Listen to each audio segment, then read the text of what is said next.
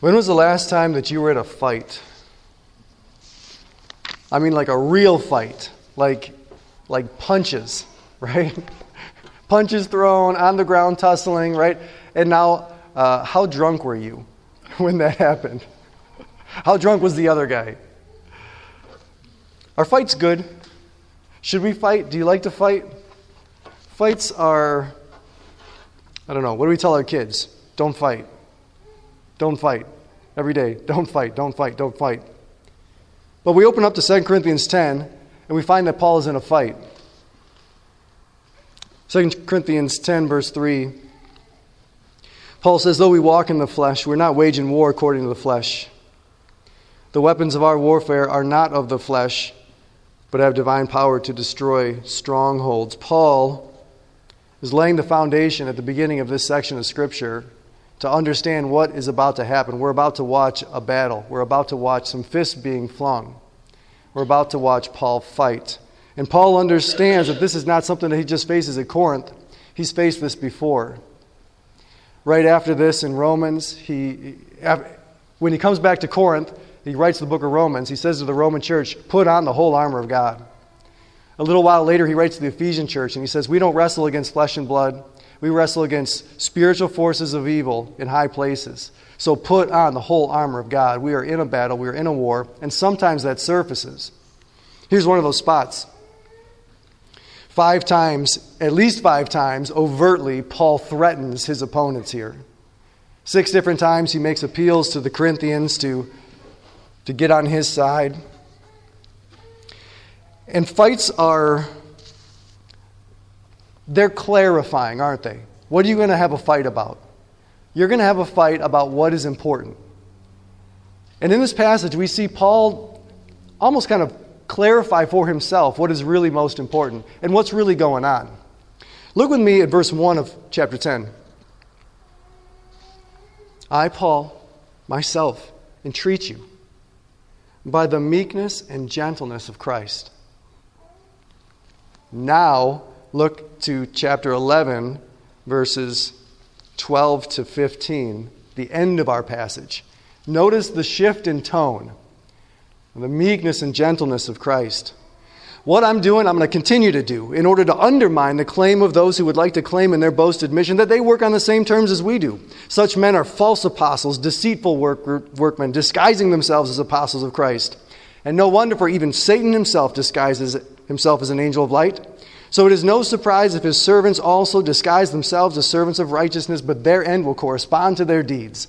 You notice a little bit of a shift? Meekness, humbleness, gentleness, and then now they're servants of Satan. So Paul's kind of uh, discovering some things himself. He's clarifying for himself what is worth fighting for. What's worth fighting for for Paul? Of course, we would say things like uh, the, Jesus, the gospel, but what this is, as we've talked about before, is Paul fighting for the Corinthian church. He's fighting for their faith and for their partnership together for the gospel there at Corinth and then through Paul to other places. That's what's worth fighting for. And what's worth fighting against? And that's what really comes to the forefront in this passage. What's really worth fighting against is Satan and his servants. Have you ever seen a real fight? Right? Fights are. You look dumb when you're fighting. You look really dumb. They're messy, right? It, no fight ever goes, right? Everybody has a plan until you get punched in the mouth, right? No fight goes the way that you think it's going to go. And they're complicated, right? They're full. Well, why'd you do that? You shouldn't have done that. You should have done this. Right? Everybody's got an opinion on what should have gone differently and how, oh, you shouldn't have done that. That, that was wrong, right? You, you make missteps. And I think you, you caught a little bit of where Paul's at in this is a fight, right? Did you notice how sarcastic he was and how he's boasting? Did you hear that word a lot? Boasting? Bragging? Right? That's, that seems kind of unusual coming from Scripture to have the apostle of the Lord boasting repeatedly. This is a painful session for Paul. He's being sarcastic, he's upset, he's hurt and angry. Look at uh, chapter 11, verse 1.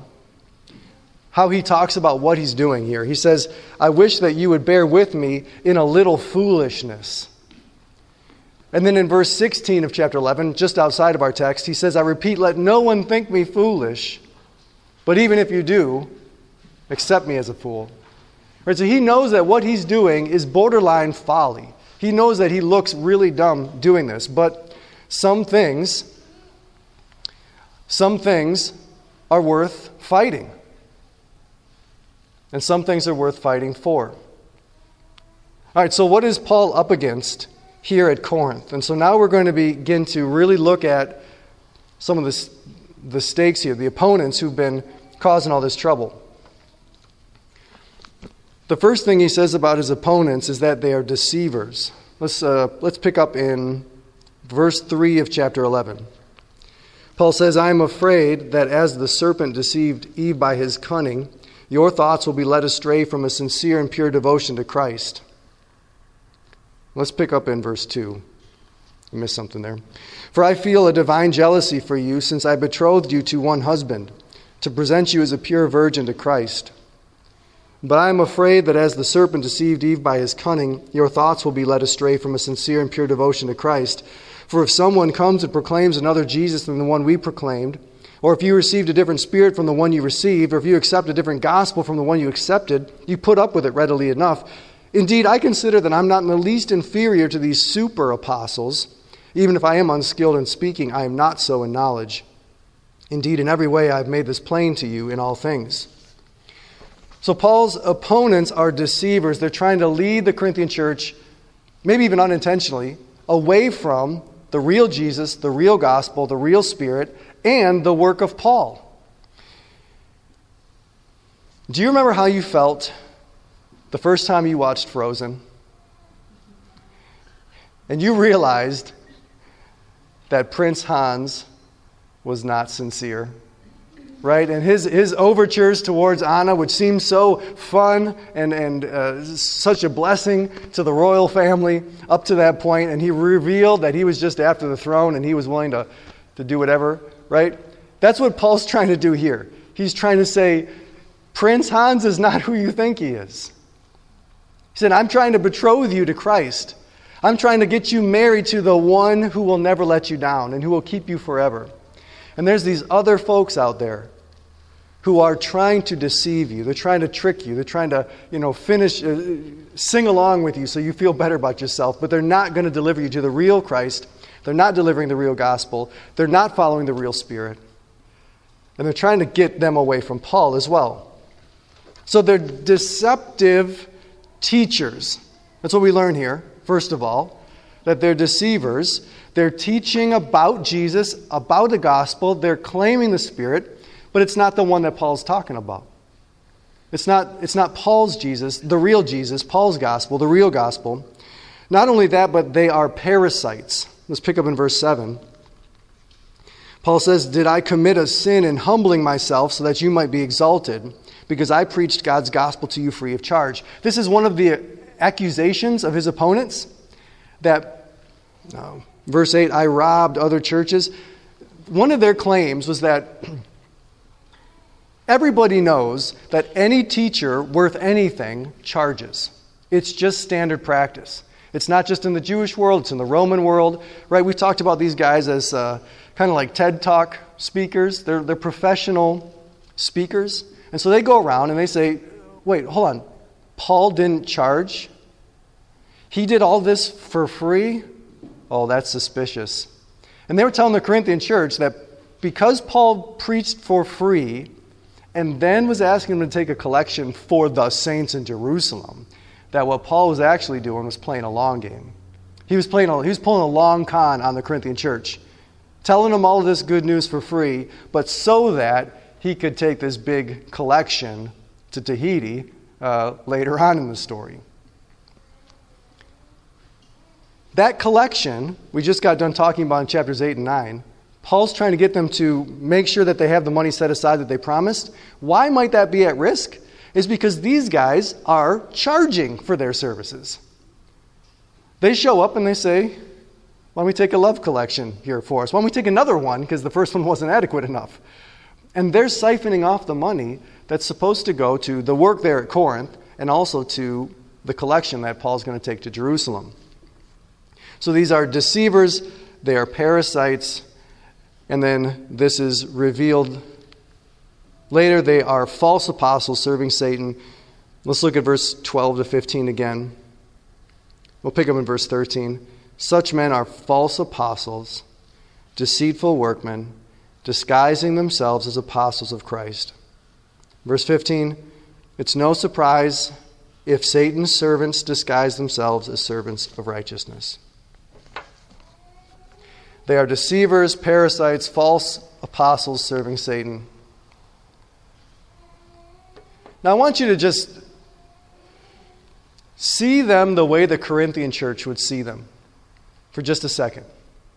So, try to imagine what these teachers, what these apostles look like. They're eloquent, they're educated, right? They're, they're culturally normal. You meet them, and how do you feel? You like them. They're friendly. They're talking, they talk, they talk Bible. They talk Jesus. They're quoting scripture. They sound really good. If you want to push on them a little bit, hey, maybe, maybe you're, you're not the real deal. They, they pull out a piece of paper with a letter of recommendation on it. Right? They're well credentialed. They're, again, they're, they're culturally acceptable. You know what that means? That means they're easy on the eyes and they're easy on the ears. And you're not going to be embarrassed about your association with them. Like when you tell people, well, where, where do you go to? What, what God do you worship? What, what divinity? Oh, we go to the church with so and so. Oh, I love so and so.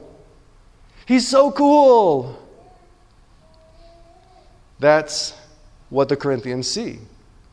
They see people who, through their association with the Corinthian church, makes the Corinthian church feel proud. We've got these guys here. And yeah, they're a little expensive, but oh, they're great. They're great. The gospel that they're preaching, the Jesus that we meet through their teaching, oh, we love that Jesus and gospel. And now, what does Paul see, though? What Paul sees is he sees Satan's spies. He sees people who are changing the gospel, who are destroying the work of this church, Paul's work, who are opposing the Spirit of Jesus and all that the Spirit is at work doing. Right, Paul sees these guys and the Spirit in a kind of a tug of war for the Corinthian church. That's what he sees. I'm a big fan of the, the DC comic world, Superman. One of his opponents was, was Bizarro Superman. Lex Luthor hit Superman with a duplicator ray and created a second Superman who would obey Lex Luthor. Now, this caused all sorts of problems because Bizarro Superman was doing all sorts of stuff, but he looked just like Superman, unless you were up really close to him. He looked like Superman, but he was doing all sorts of stuff that made you think, well, could that be the real Superman? I don't think the real Superman would do that, but it looks just like Superman. All right, so Satan, he can't bizarro Jesus, right? He can't replicate Jesus, so what does he do instead? He creates bizarro teachers, bizarro apostles. That's these guys. Super apostles who are saying that Paul is inferior to them real apostles who are at least as equal in apostleship as Paul. Satan creates bizarro apostles to teach a bizarro gospel. And that's what's going on at Corinth. And their strategy now, I want you, this is a really important thing to see. The strategy of these teachers is to put Paul down and create a distance between Paul and the Corinthian church. We see this right away in chapter 10, verse 1. You'll notice in all these verses, Paul's addressing what sounds like somebody's accusation to him about him. I, Paul, myself entreat you by the meekness and gentleness of Christ, I, whom hum- who am humble when face to face with you, but bold toward you when I'm away. So, who's saying that about Paul? These guys. Verse 10 they say his letters. Who's they? these false teachers, these super apostles. They say his letters are weighty and strong, but his bodily presence is weak and his speech is of no account. Verse 12 Not that we dare to classify or compare ourselves with some of those who are commending themselves, but when they measure themselves by one another and compare themselves with one another, they're without understanding. They're classifying Paul and comparing Paul with themselves. And then we already saw how in chapter 11, verses 7 and 8, Paul says, Did I commit a sin in humbling myself so that you might be exalted? So they're, they're making all sorts of accusations against Paul. And the, their goal is to separate Paul from his church. Right, the bad guys need to separate the Corinthian church from Paul. Which, unfortunately, from what we know of Corinth, was pretty easy for them to do. I don't know if you remember at the very beginning of 1 Corinthians, Paul says, uh, I hear that there's all these divisions among you. Some of you saying, I follow Paul and I follow Cephas and I follow Apollos and, and some follow Jesus. Paul's the only apostle they've met. Right? He's the one that founded that church. And already, 1 Corinthians 1, there's other groups saying, we want to follow Peter. We don't want to follow Paul. We want to follow a real apostle of Jesus. Or we want to follow Apollos. We don't want to follow Paul. We want to follow somebody who's sophisticated, who's a, an apostle for the modern age. Like, they're already splintering off from Paul, their founding father apostle. That's how the Corinthian letters start. And now at the end of the Corinthian letters, it's the same thing. Like, because the Corinthian culture was, I don't know if you remember this, this, this new money culture where everybody is climbing and clamoring for upward social mobility. They all want to be seen with so and so, snapping selfies, posting it on the gram, so that everybody looks at them and knows who they are and knows their relative value regard, relative to everybody else. And Paul is just, he is not photogenic. You got to put a lot of filters on that brother to make him shine on social media.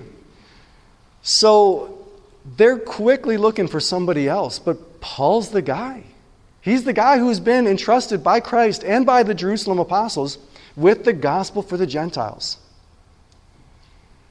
So, this separating Paul from the church appeals to the Corinthians in a lot of ways. It's not good. There's a danger at the heart of all this. This is the heart of Paul's worry. What happened to the focus and enthusiasm that you once had for Jesus? That's the question he has for the Corinthian church at this moment. And who helped that happen? Look with me at verse 3 of chapter 11. This is, this is the heart of Paul's anxiety. He says, I'm afraid that as the serpent deceived Eve by his cunning, your thoughts will be led astray from a sincere and pure devotion to Christ. They are in danger of being led away from a sincere and pure devotion Another way to, to say those, that phrase is a single minded, sincere focus on Jesus. Sincere, single minded focus on Jesus. They're in danger of their thoughts being turned away. That word turned away also means corrupted.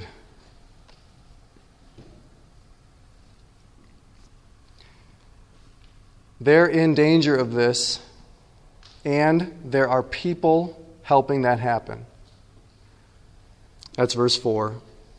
For if someone comes and proclaims another of all these things. So, what's Paul going to do? Here's what Paul's going to do. Look down to verse 10 of chapter 11. He says, As the truth of Christ is in me, this boasting of mine will not be silenced in the regions of Achaia. And why? Because I don't love you? God knows I do. And what I'm doing, I'm going to continue to do. Paul's saying, I am going to keep making noise. I'm not going to let this happen quietly. This is not going to be okay.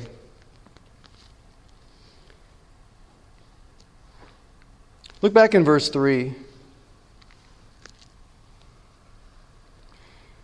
Paul says, I'm afraid that as the serpent deceived Eve by his cunning, that's what's happening to you. I mean, what Paul feels is happening here, he's like, it's like the garden all over again. We've got this group of, of cunning people who are telling half truths and giving false hopes. They're tricky, right? They're very logical, they're, they're Bible ish. And, and the Corinthian church is naive, inexperienced with these things. It's just like in the garden. What should Adam have done? What should he have done? You know what Adam should have done? He should have boasted in the Lord. He should have said, We don't need that fruit. Do you know who our God is? Our God is so good, and He's going to take care of all of our needs. And look at what He's already given us. We don't need that fruit. Look at all that He's given us. He, his word is trustworthy. We know that because of all that He's done for us and because of who He is revealed in all He's done for us. We don't need that fruit. Get out of here. Our God is greater. He's going to boast and He's going to brag about God and, and shoo the serpent and his lies away. But He didn't do that, did He? What does Adam do in that passage? What does he say? Remember his famous line? No. Because he doesn't say anything. Because he keeps his mouth shut. And Paul says, I'm not going to be silenced in all of the Corinthian area. And what I'm doing, I'm going to keep doing. This isn't Paul's first rodeo. He met guys like this in Galatia. You remember the, the letter to the Galatians? He was so angry in that letter. Paul, the angry apostle. Well, he's got good reason to be angry. He knows the stakes. Here in chapter 11, verses 28 to 29, he, he reveals a little vulnerability. He says, Apart from all of the problems in my life, I have the daily pressure of anxiety for all the churches. Who is weak and I'm not weak?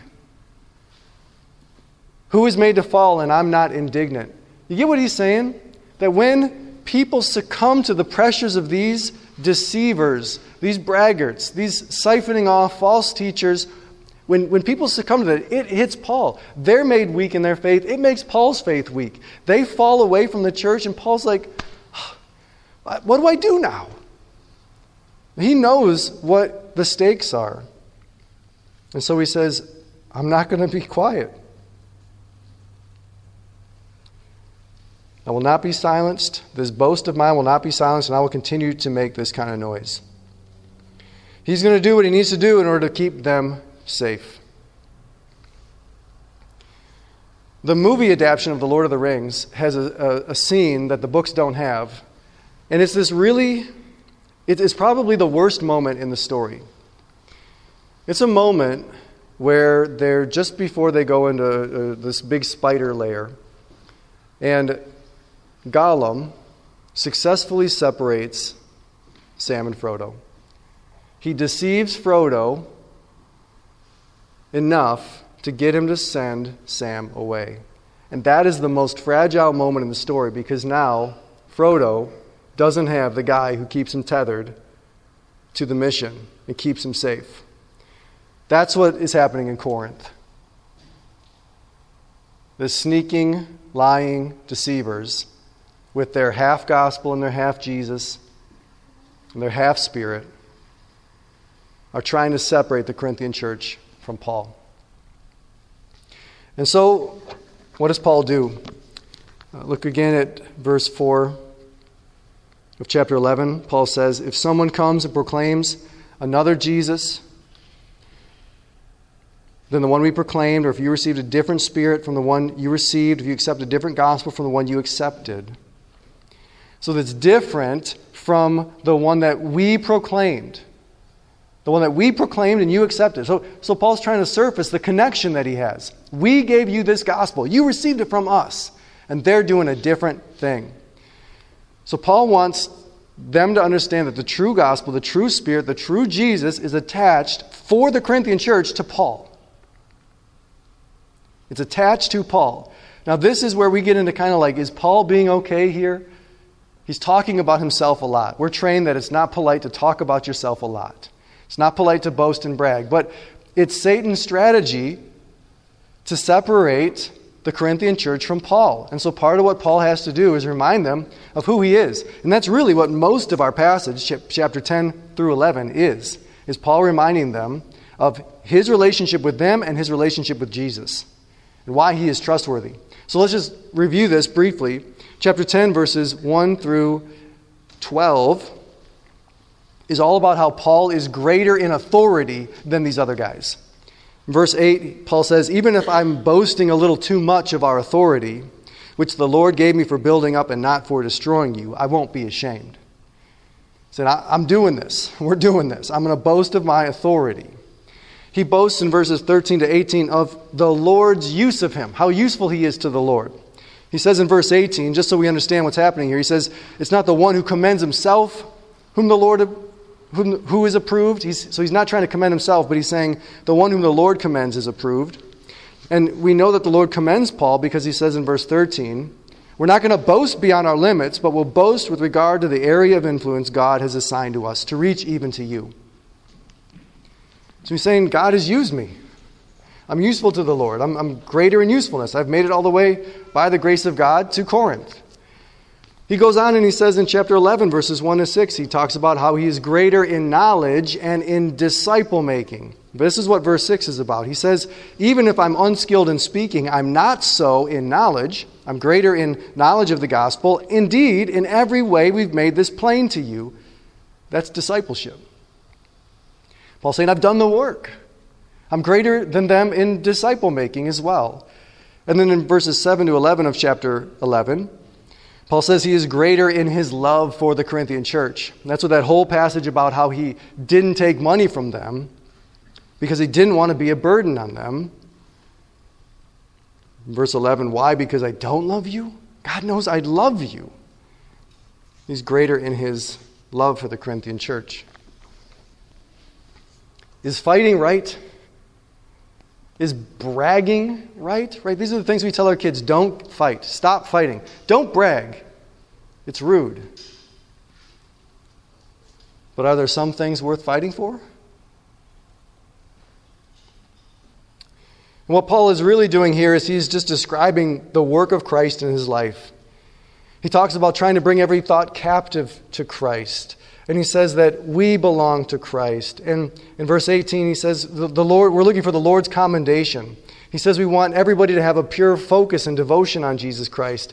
And in verse 10 of chapter 11, he says, The truth of Christ is in me. So everything he's doing, he's doing to serve Christ and to seek the Lord's commendation. That's why he's doing, that is the whole reason why he's doing it. Why are the other guys doing what they're doing? If that's Paul's motive, if that's his goal, why are they doing what they're doing? Who are they serving? And what Paul discerns through this passage, as we've seen, is that verse 12, track with me the logic here before we, we shift gears. Paul says, What I'm doing, I'll continue to do in order to undermine the claim of those who would like to claim that in their mission they work on the same terms as we do. So they're saying we're Paul's equals. If they're claiming to be equals with Paul, then he says, no, no, no. They're false apostles. This is not true. They're false apostles serving Satan. Now, they're probably not consciously serving Satan, right? We need to understand this. Like, it's not like they're up here going, oh, we love Jesus, Jesus is great, and they're all going and drinking goat blood around a pentagram later on and, you know, bowing down to a satanic figurine. That's not what's happening here. They don't think they're worshiping Satan. Paul's saying Satan is, is using them. He's using them because they are willing, like Paul is not, they're willing to preach a little bit of a different Jesus, and a little bit of a different gospel, and a little bit of a different spirit. So that's the situation. What should the Corinthian church do with this situation? What should we do we find ourselves in similar situations. Negatively, look at verse 4 again. Look at the very end phrase of verse 4. So if someone comes and does all this different Jesus, different gospel stuff, what does he say? You put up with it readily enough. Here's what Paul wants the Corinthian church to do stop putting up with it. Stop putting up with it. Stop putting up with it. Stop tolerating distractions that are ruining the singleness of your devotion to Christ. What has captivated our minds? Get captivated? We go, captivated looks like this. But what is it captivated related to linguistically? Captured, right? What are our minds captivated with? What are our passions inflamed by? What makes you angry? What brings you relief? Is it Jesus done? Or is it related to Jesus, maybe, kind of? I don't know if that's a single minded devotion to Jesus, then, is it? Paul's saying these guys are tricky. They're, they're introducing distractions. They're not saying, stop with Jesus, let's bring Baal back. That was fun. They're saying, Jesus is great. I just love how Jesus does, and they, and they take us off. Distracting us from Jesus and diluting the Corinthian church from what God has called them to do there in Corinth, in the regions of Achaia. How do we how do we talk about this now in the American church? I've heard this story uh, from a couple different sources lately, so I think I have to use it in a sermon. Um, a couple of fish are floating in the ocean, and this older fish comes up to them and says, uh, Hey guys, how's the water? He swims off. A couple moments pass by, and the fish look at each other and they say, What's water?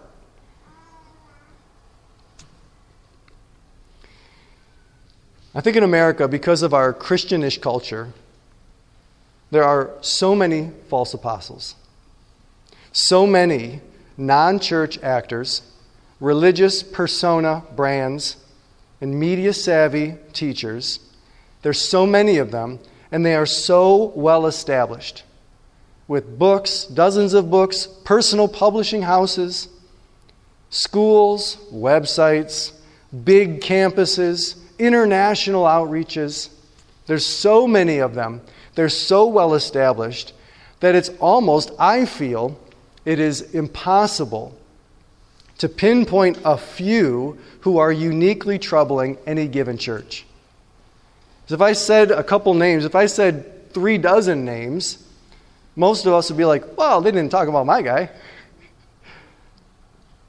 There's so many of them. The world that Paul is like, holy smokes, and he's calling the Corinthian church's attention to, that's our ocean. That's the water that we're swimming in. Do you remember that fire in Ohio, uh, on that river in Ohio? That, that, that river in Ohio that caught on fire in the 60s? You remember hearing about that? Like it was so polluted, so densely filled with chemicals, industrial chemicals, that it caught on fire? That's our ocean. So many of these sorts of characters, and they're so well established.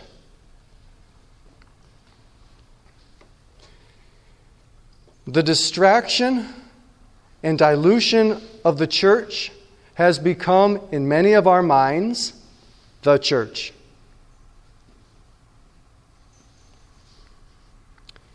And these sort of people are no longer merely acceptable, they're the norm. They're the standard that measures other churches in their faithfulness and whether the blessing of God is on those churches as well. So, because that feels like an impossible task to describe this negatively, I want to use positive language. So, if the problem is that we're being deceived and drawn away from something, then the solution would be to return to it, right? That would be the solution. Look with me at chapter 10, verse 7. What does Paul say there? I think this is the positive to the negative of stop putting up with this. I think what Paul wants him to do is this Look at what's in front of you. Look at what is in front of you. For Paul, in this context, look at what in front of, at what's in front of you means, first of all, Paul. look at me. And look at what we're doing here together, guys. Look at your, look at your fellow church members. Look at Jesus. Look at him again, afresh, and, and renew the singleness and sincerity of your focus and devotion to him. And look at what's in front of you. God has called you where He's put you. Where we are, where we find ourselves, is not by accident. We are not billiard balls banging around the empty universe. We are servants of the Most High God. And where we find ourselves is where we've been put. And there's people there, and there's problems there, and there's challenges there, and there's opportunities there. You remember the story that Jesus tells of the parable of the sower? The sower goes out and he sows all the gospel seed, right? What does the gospel do when it lands on good soil? When it enters a good life, right? When it enters a life that's receptive to it. The gospel, the first thing the gospel does is it puts down roots. That's the problem with all those other seeds, the go- all the other soils. The gospel, when it hits that black dirt, puts down roots. And then it bears fruit.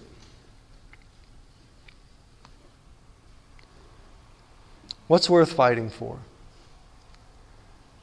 What's worth fighting for? I think this is what Paul would say. This is what he says. What's worth fighting for? Look at what's in front of you. The world is not yours, but this is yours.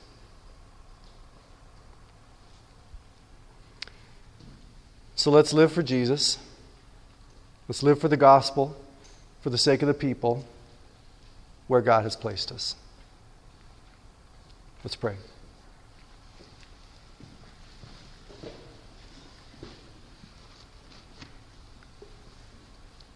Heavenly Father, we thank you for your word.